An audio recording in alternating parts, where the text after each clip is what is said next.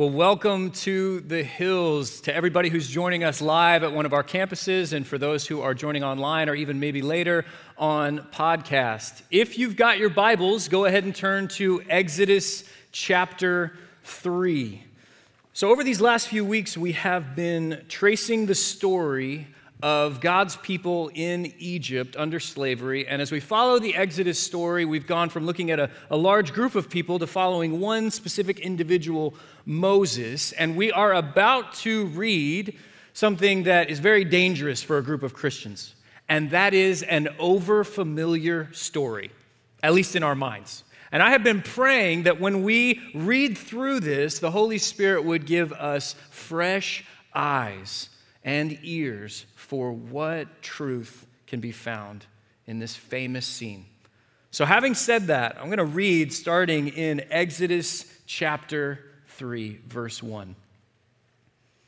Now, Moses was tending the flock of Jethro, his father in law, the priest of Midian, and he led the flock to the far side of the wilderness. There, the angel of the Lord appeared to him in flames of fire from within a bush. Moses saw that though the bush was on fire, it did not burn up. So Moses thought, I'll go over and see this strange sight, why the bush does not burn up. When the Lord saw that he had gone over to look, God called to him from within the bush, Moses, Moses. And Moses said, Here I am. Do not come any closer, God said. Take off your sandals, for the place where you are standing is holy ground. Then he said, I am the God of your father, the God of Abraham, the God of Isaac, and the God of Jacob. At this, Moses hid his face because he was afraid to look at God. The Lord said, I have indeed seen the misery of my people in Egypt. I have heard them crying out because of their slave drivers, and I am concerned about their suffering. So I have come down to rescue them from the hand of the Egyptians and to bring them up out of that land into a good and spacious land, a land flowing with milk and honey. Continuing in verse 10. So now, go. I am sending you to Pharaoh to bring my people, the Israelites, out of Egypt. But Moses said to God, Who am I that I should go to Pharaoh and bring the Israelites out of Egypt? And God said, I will be with you. And this will be the sign to you that it is I who have sent you. When you've brought the people out of Egypt, you will worship God on this mountain. Moses said to God, Suppose I go to the Israelites and say to them, The God of your fathers has sent me to you, and they ask me, What is his name? What then? Then what shall I tell them? God said to Moses, I am who I am. This is what you are to say to the Israelites I am has sent me to you. God said to Moses, God also said to Moses, Say to the Israelites, the Lord, the God of your fathers, the God of Abraham, the God of Isaac, and the God of Jacob, has sent me to you. This is my name forever, the name you shall call me from generation to generation. This is God's word. In the larger sweep of the story of Israel, this, the main point of this scene is that God, who chose the Hebrew people for his own, remembers his covenant promises to them. And so he announces that he's going to rescue them from slavery and take them to a new home that he promises them, this land flowing with milk and honey that we often call the promised land. And as he announces that he's going to save them, he reveals that the human agent he's going to use to do this is a man named Moses. This encounter with God, this famous scene between Moses and God in the burning bush, is actually much longer than the excerpt that we've read. This is why, over actually this week and next week, we're going to kind of part one and part two the dialogue that Moses and God have. I'm going to do part one. Next week, Rick is going to help unpack part two for us. And here's why we're going to spend two weeks on this encounter in a series that really is more of an overview of the Exodus story. Before being sent back to Egypt to become a deliverer, Moses needed to be delivered from some things first. Now, think about what we just found Moses doing at the beginning of chapter 3. Last time we saw him, he had fled from Egypt. He's living this life in, uh, in a foreign land among a Midianite people. He's found a wife. He's working for his father in law, and his occupation is that of shepherd. The job of shepherding came to mind for me earlier this month, not because of something in Scripture, but because a video went viral. Uh, it was from, it looked like maybe the other side of the world, where all of a sudden there was this video of a sheep that was stuck in some kind of trench. I don't know how many, many of you have seen this. Check out this video.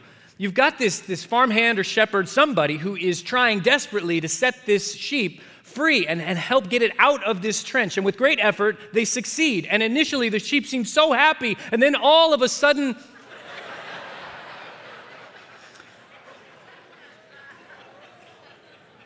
yeah. Now, I don't know if Moses ever dealt with that level of sheep stupidity. I would imagine that he probably did. But man, and we watch that, and like the first question that comes to mind for me is like, what was the point of even trying to help, right? And really, that little scene is kind of a microcosm of some of the human experience, is it not? The kinds of moments where, in a place of struggle or bondage, we, we suddenly find some kind of relief and freedom only to find ourselves leaping right back into the next version of it. And it causes us to ask the exact same question What was the point? The questions get deeper. Why, why am I even here? Does any of this matter in the grand scheme of things? What's the reason I'm alive? And for centuries, humans have tried to answer those questions. As individuals, for so many of us, we, we try to, to get ourselves out, out, of, out of one unsatisfactory or even binding situation by, by trying to find what's the thing we're going to live for. And for some of us, we, we start making that about, about a goal that we have, a, a, career of some kind that's going to give us worth or validation, or maybe instead it's going to be a, a relationship that will finally fulfill, or maybe some lived experiences that will thrill. But as soon as we get into those, we find ourselves right back in the ditch because, number one, often what we imagine is so different than what we actually experience. Or even worse, what we get, what we've been chasing after. We finally get a hold of it, and it's, it's everything we hoped it would be. Maybe it's even better than that, and yet, still, somewhere inside us, there is a lurking dissatisfaction that makes us ask, man, if this is all there is, what's the point? And so we go chasing. But maybe, maybe instead of looking at it from an individual level, you can zoom out and look at the course of all of human history and trace human thought and philosophy and ethics and all the people who ask the big questions that often kind of make us roll our eyes if we're honest. But in that journey, you can basically find people over and over and over again living out that same experience of dealing with the unsatisfactory nature, the questions that we can't answer, and we feel like we're in the ditch, and then we, we get out with some theory that we think will help us, and then all of a sudden we start to realize that theory has cracks, or when we try to live it out, it's really not what we thought it would be, and boom, we're right back in the ditch asking, what is the point? In the words of theologian Reinhold Niebuhr, every time I find the meaning of life, they change it. And so as we search, there's different people who have written about this. From a modern standpoint, one of the most famous works is called Man's Search for Meaning by Viktor Frankl, who happens to be a survivor of concentration camps during World War II. The first part of the book is Frankl kind of doing a memoir of his experiences, and the second part is, is him continuing to, to uh, explain logotherapy, this idea he has about what drives us in his introduction, briefly, Frankl talks about kind of three different schools of thought about what drives us in this search. Now, the list is not exhaustive, but I still think it's helpful. He's painting with a broad brush, but he talks about that, that we're in different, different schools of thought, we are driven by the will to pleasure, or the will to power, or the will to meaning. And that each of these can end up sending us in the ditch. So, with the will to pleasure, like in philosophy, the, the term for this would be hedonism. In my grandmother's vernacular, the term that she would use would be this is sex, drugs, and rock and roll. But the point in the will to pleasure is to experience as much as possible. And whatever it is you're doing, make sure you go overboard with it, okay? If it can be done to excess, go for it. And the basic premise of the will to pleasure is that, man, if, if this life, if this is all there is, then we might as well feel as good as we can, as often as possible, for as long as we're alive. And with the will to pleasure, we can end up in the ditch when we start pursuing pleasure, and number one, we look around and there are so many options that promise us pleasure that we're actually paralyzed by the number of choices. The, uh, the, the, modern kind of uh, uh, way of talking about this would be FOMO, the fear of missing out. And some of us had that experience where we start looking online and we see all these different options, and all of a sudden, I don't know if this has been you before, but you've spent 45 minutes researching the best taco place in your city, and then all of a sudden you look up and you realize, I haven't even gone somewhere yet. Paralyzed by it. Or the other way the will to pleasure can send us into the ditch is that when we finally get what we think we wanted, that we find ourselves on an endless chase for the next high a slave to our own desires. And so others have decided no, you know what? The real will is not the will to pleasure, but it's the will to power. And the will to power, is kind of an existential king of the hill battle. The will to power has its own golden rule. You've heard it before. He who has the gold makes the rules. The driving force of the will to power is, is man, it's, it's agency and achievement. Go, do what you can, achieve as much as you can, gain as much as you can. And yet, the shadow side of the will to power is really that it becomes about competition and even control or domination. The will to power has led to wars waged, kings crowned, and land claimed, rightfully or not. with the will to power, we end up in the ditch when, number one, we come across someone who's able to overpower us and beat us at our own game. Or number two, we manage to stay on top, and instead of feeling satisfied, we are driven by fear and paranoia to try and keep what we have, so much so that it robs us of the ability to enjoy it in the first place. And this is why Viktor Frankl proposes instead of the will to pleasure or the will to power that so often make us ask, what's the point? He says, we're driven by that question itself, the will to meaning.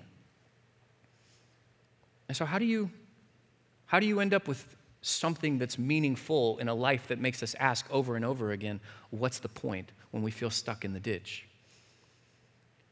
Well, one option, perhaps the most common, is to inherit a meaning. Accept and embrace whatever worldview or religion or value system is handed down to you. It's part of how we end up with traditional values or any kind of legacy or lineage of a religion or a way to look at the world. And so, while this has happened for generations and generations, there's also oftentimes, and we see it a lot today, when people would rather, instead of inheriting a meaning, they'd rather create their own meaning. You can see this a little bit in, uh, in the song Bigger from Beyonce that came out last year, where she sings about that question in your soul. Gets a little bit existential. And her lyrics say to, quote, take the pen and rewrite it. This is a individualistic. Don't let anybody tell you who you are. Don't let anybody box you in. Don't let anybody put limits on you, but instead you go create your meaning. You go do what you want. You go, and, and, and again, with this, we can, we can sometimes end up in the ditch when we have competing versions of what counts as meaningful. And so there's others who, acknowledging the will to meaning and the, fa- and the fact that we keep asking these questions. Some would say, in your existential crisis, when you're stuck in the ditch, just embrace the meaninglessness of it all. In the words of secularist thinker Richard John Neuhaus, quote, make it up as you go along. Take ironic delight in the truth that there is no truth. There is no home that answers to our homelessness, end quote. Cheery stuff, right? From a biblical standpoint, this would be like the teacher in Ecclesiastes who says, Vanity of vanities everything is vanity. Basically, go, hey, you know, life's, life's the ditch, and then you die. That is what it is, okay? But with the will to meaning, one of the biggest things that sends us into the ditch is that we settle for a meaning that holds a measure of truth in this life. But it lacks the source of life itself and truth itself. So, what do I mean by that? This gets us back to Exodus 3. When Moses meets God in the burning bush, he first gets kind of a general introduction to God. Did you notice? Moses initially, it's kind of funny when you read those first couple verses. He, he sees a bush that's burning, but is not burning up, and the fire is just kind of continuing. And he talks, which I don't know about you, but when you're surprised about something, do you find yourself talking out loud? Because all by himself, out with the sheep in the wilderness, he's like, Oh, what's that? I guess I'll go check it out. He gets over there. He's not freaking out yet. Then he hears a voice from this burning bush call his name, and he's like, Here I am, not freaking out yet. And then God begins to introduce himself and says, I'm the God of your fathers, the God of Abraham, Isaac, and Jacob. And only then does Moses realize he's having a holy encounter with the God of his, of his fathers, so much so that that's when he finally freaks out. He's like, oh no, doesn't want to look at God.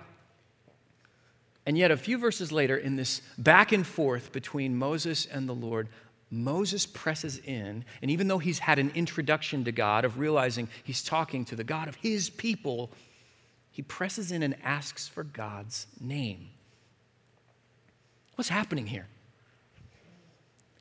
Names in biblical times were about more than what someone called you.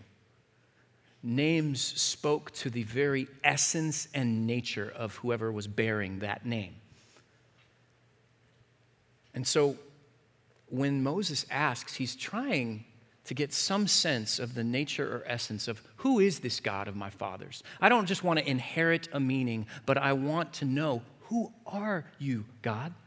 It's interesting that first Moses asked, I mean, who, who, who, am I that I would be able to do this? And then when God responds saying, I'll be with you, now Moses is asking, Yeah, but who are you? As the early church father Augustine said, Our hearts are restless until they find their rest in God.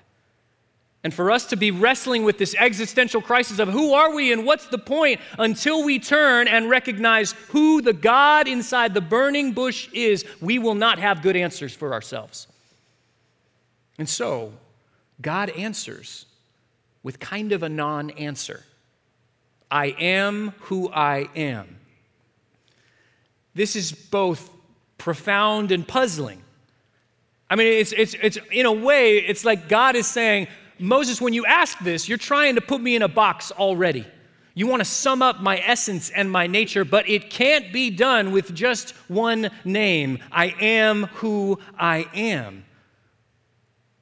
I'm transcending your categories. Here's, here's another way to think about it. Like names, even in biblical times and to today, names by themselves derive their meaning from some concept, some thing, some person outside themselves. Names have meaning because they have some reference point. Like, think about this. Like, uh, the, uh, the Apostle Peter is given, given that name. He, he was Simon, then he's called Peter, which means rock. You need the concept of a rock for the name Peter to have significance about being a foundation for the church. Abram which means father, is given a new name, Abraham, which means father of many nations. And you need the concept of fatherhood and people groups in order for that name to have any meaning.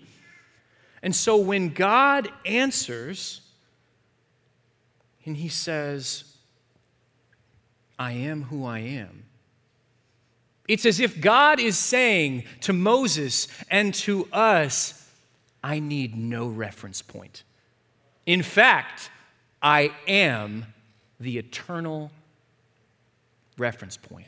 Everything will refer back to me. Everything will find its source in me. If you're taking notes, you can write it like this I am is the source of all meaning.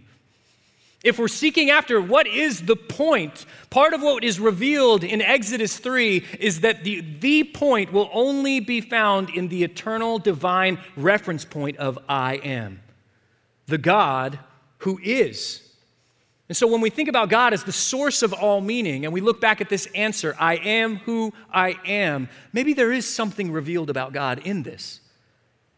His eternal existence and divine nature. Because the name I am who I am, maybe in the footnote, footnotes of your Bible, you may see that it could be translated, I will be that I will be. Because this name slash non name derives itself from the Hebrew verb to be. Part of what's revealed is that God is pure being. Theologians refer to this, this is where words begin to fail us and it gets mushy. Theologians refer to this as the isness of God, because God is. I heard Dr. Robert Smith, this preaching legend, at a conference several years ago, try to kind of unpack this. And, and part of what he said was that one way to sort of paraphrase God's name using the isness of God is this I was is, I am is, and I will be is. And in his unique way, Dr. Smith added, Now that's bad grammar, but it's good theology. God is.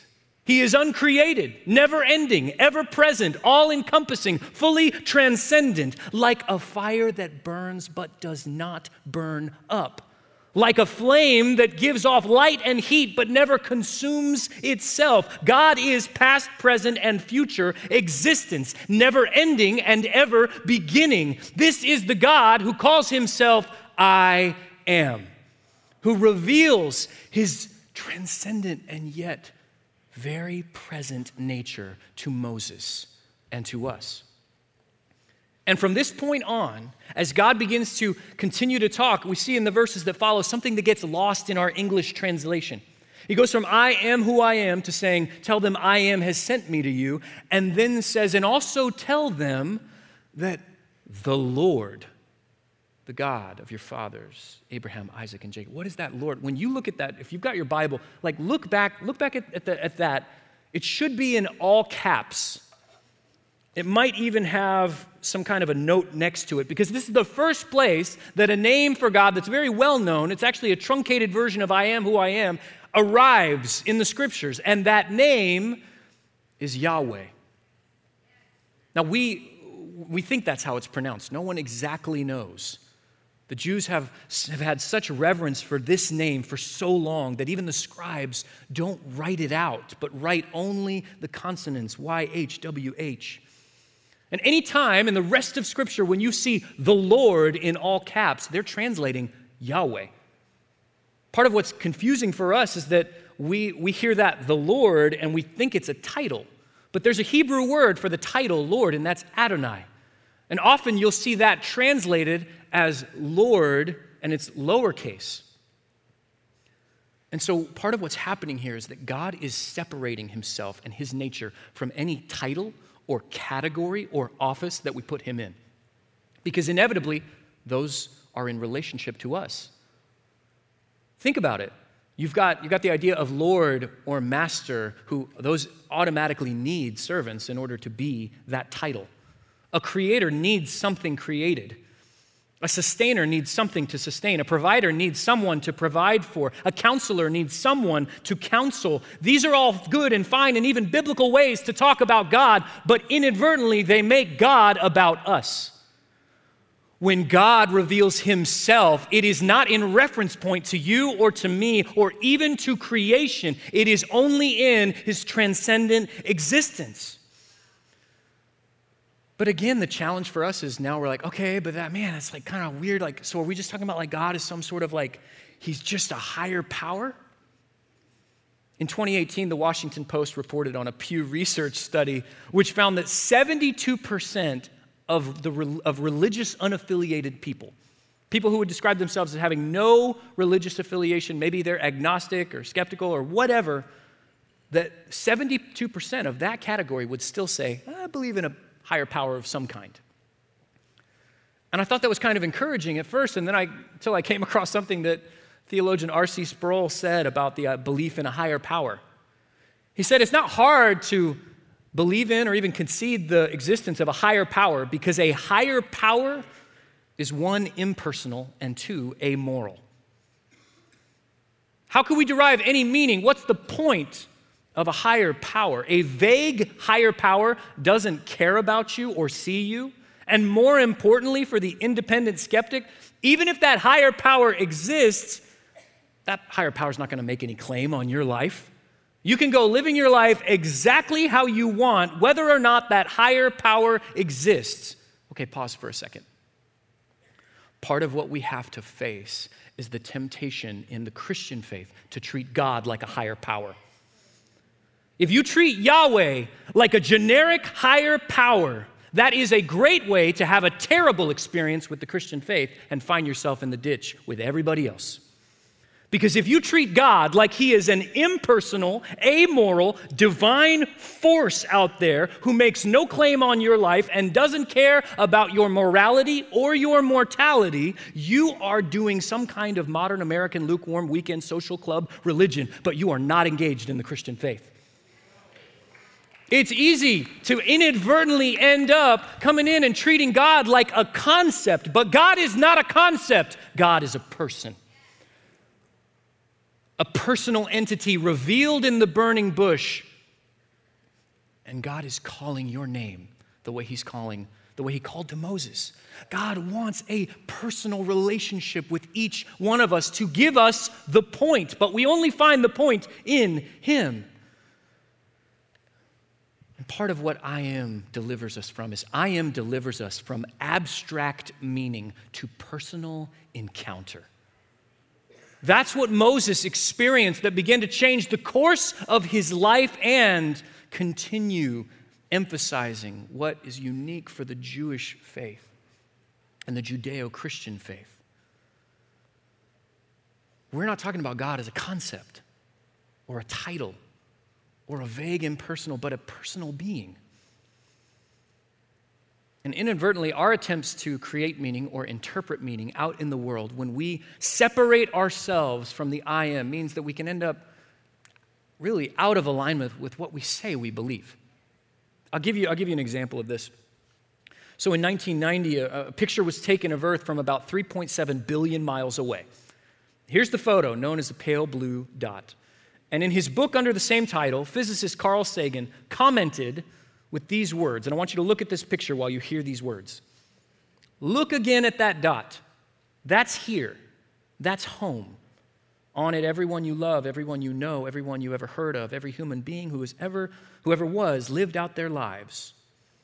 Our posturings, our self imagined importance, the delusion that we have some privileged position in the universe are challenged by this point of pale light. Our planet is a lonely speck in the great enveloping cosmic dark. In our obscurity and all this vastness, there is no hint that help will come from elsewhere to save us from ourselves. Here's how he concludes To me, it underscores our responsibility to deal more kindly with one another and to preserve and cherish the pale blue dot, the only home we've ever known. I really like Sagan's conclusion, but I really disagree with his premise, and I think it's out of alignment. Now, I don't, I, to be fair to Carl Sagan, he's not trying to make a sophisticated logical argument when he says, hey, there's an abyss of nothingness and nothing matters and we're small and insignificant, so be nice to each other. He's making an emotional appeal. But the problem is, there's lots of people I've talked to who are skeptics, who are, who are agnostics, or who are even atheists, who use this same logic as a moral imperative to try and have ethics and morality and kindness and compassion and self sacrifice, and basically, without realizing it, often trying to take their version of the meat of the Christian, Judeo Christian faith and spit out the bones. They want a Jesus like ethic without Jesus. The problem is, when you say at bedrock, nothing matters, this is all there is, and it's whatever we're going to try and make of it, so everybody be nice. Well, now you've just got an intro- introductory clause. Life's too short, this is too scarce, and you can put anything right there and try and validate yourself. Life's too short, this is too scarce, so get what you can while you can and forget everybody else. Life's too short. This is too scarce. So have as much fun as you can while you can and don't worry about the consequences. Life's too short. It's too scarce. So be nice to everybody. It'll be okay. Like, you've, you've just taken something, you could put anything after that as your moral imperative for how to live. And part of what I've said to, to friends who are, who are wrestling with this is look, when, when you say that every day, when you say at bedrock, this is what I believe, and there isn't really a point, and this is all there is, but then you live each day like it matters, do you see that misalignment? Because as a Christian, I'll try and own my lack of alignment. I believe this matters. I believe God, God and His will are best. I believe He's the reference point for my life. And when I live outside of that, I call that misalignment sin. And the Christian response to sin is not to wink at it or to say, ah, no big deal. It's to repent for it and say, Lord, help me to go a better way. Thank you for rescuing me from that sin. The Christian faith, for all the ways that a bunch of us are hypocrites, myself included, we're trying to own that consistency and find the grace of God in it. And I'm just asking any skeptic who works through what they're thinking about to own their inconsistency. And these questions make us uncomfortable. It's hard. And that's why so often the, the alternative is to just go, man, just, just let's not talk about this, forget it. Just change the subject. You can see this in a 2009 bus ad campaign in London. This was plastered on 800 buses around the city from uh, an, a group, uh, atheist collective, that said, There's probably no God. Now stop worrying about it, and, or stop worrying and enjoy your life. And that's a pretty good strategy, right? I found that, that uh, ad in a, a, book called Searching for Enough. And in it, the, the author, Tyler Staton, says, That'll get you through most days until, quote, pain interrupts our plans. He writes that, quote, when marriage ends in divorce, when loved ones are, faced, are forced to grieve someone they've lost, when the promising career path ends in termination, or even just when weekend plans are traded for idle loneliness. Enjoy your life isn't a fun distraction, it's insultingly cheap and existentially impossible. Maybe, now to be fair to that group, I don't think they would have run that ad last year. And in biblical terms, maybe that would work on Moses, who's got a steady job and kind of a, a, routine for his life, but that wouldn't play with the Israelites back in Egypt in slavery. And because pain is unavoidable, because evil is real, because oppression is ongoing, because we all sin and are under the curse of sin, because we will inevitably plunge ourselves headlong into another ditch. That is why I am has come to rescue us. Look, look back at the verbs God uses for what He is going to do, because this is not about Moses. In, in Exodus 3, he, the Lord said, I have indeed seen the misery of my people. I have heard them crying out for the, because of their slave drivers, and I am concerned about their suffering. So I have come down to rescue them. This is a picture of our faith in God and in Jesus because there is a God who sees, who watches. There is a God who hears our cries. There's a God who actually says, I am concerned. He cares for us. And so I have come down. God took on flesh, came to this world to rescue and save us from what feels like a pointless existence, to realize He is the point. And that's why when Jesus even said, talking to some religious leaders, trying to help them understand this, Jesus said, Very truly, I tell you, before Abraham was born, say these words with me I am.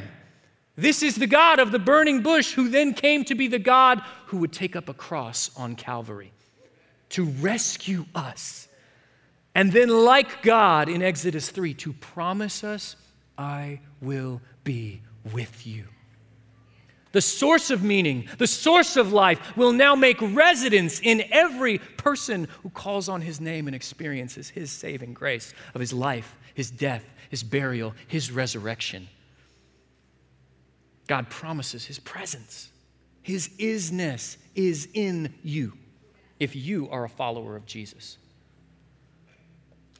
And so, for all the ways that we've ended up in the ditch before, the God of Exodus 3, the God of the burning bush, is calling your name and my name and saying, I am the source of all pleasure. I am the one who holds all power. And so I am the one who will give you all meaning if you find it in me. Let's pray together. Lord Jesus, we thank you. Thank you for how you have seen our state. You have heard our cries for help. That you are concerned and you care. And thank you that you have come down to rescue us. Lord, I ask that for, for those who have never reckoned with this idea that there is a God who's more than a concept, but is a personal being would you be drawing them in right now? Help them to hear you, encounter you. You're so much more than a message inside of a sermon. Help them experience your reality. And God, for those of us who at times have treated you like a generic higher power, would you help us to confess it, repent of it, and find real meaning in you? Lead us, God, we pray, in your holy name, the name of Jesus. Amen.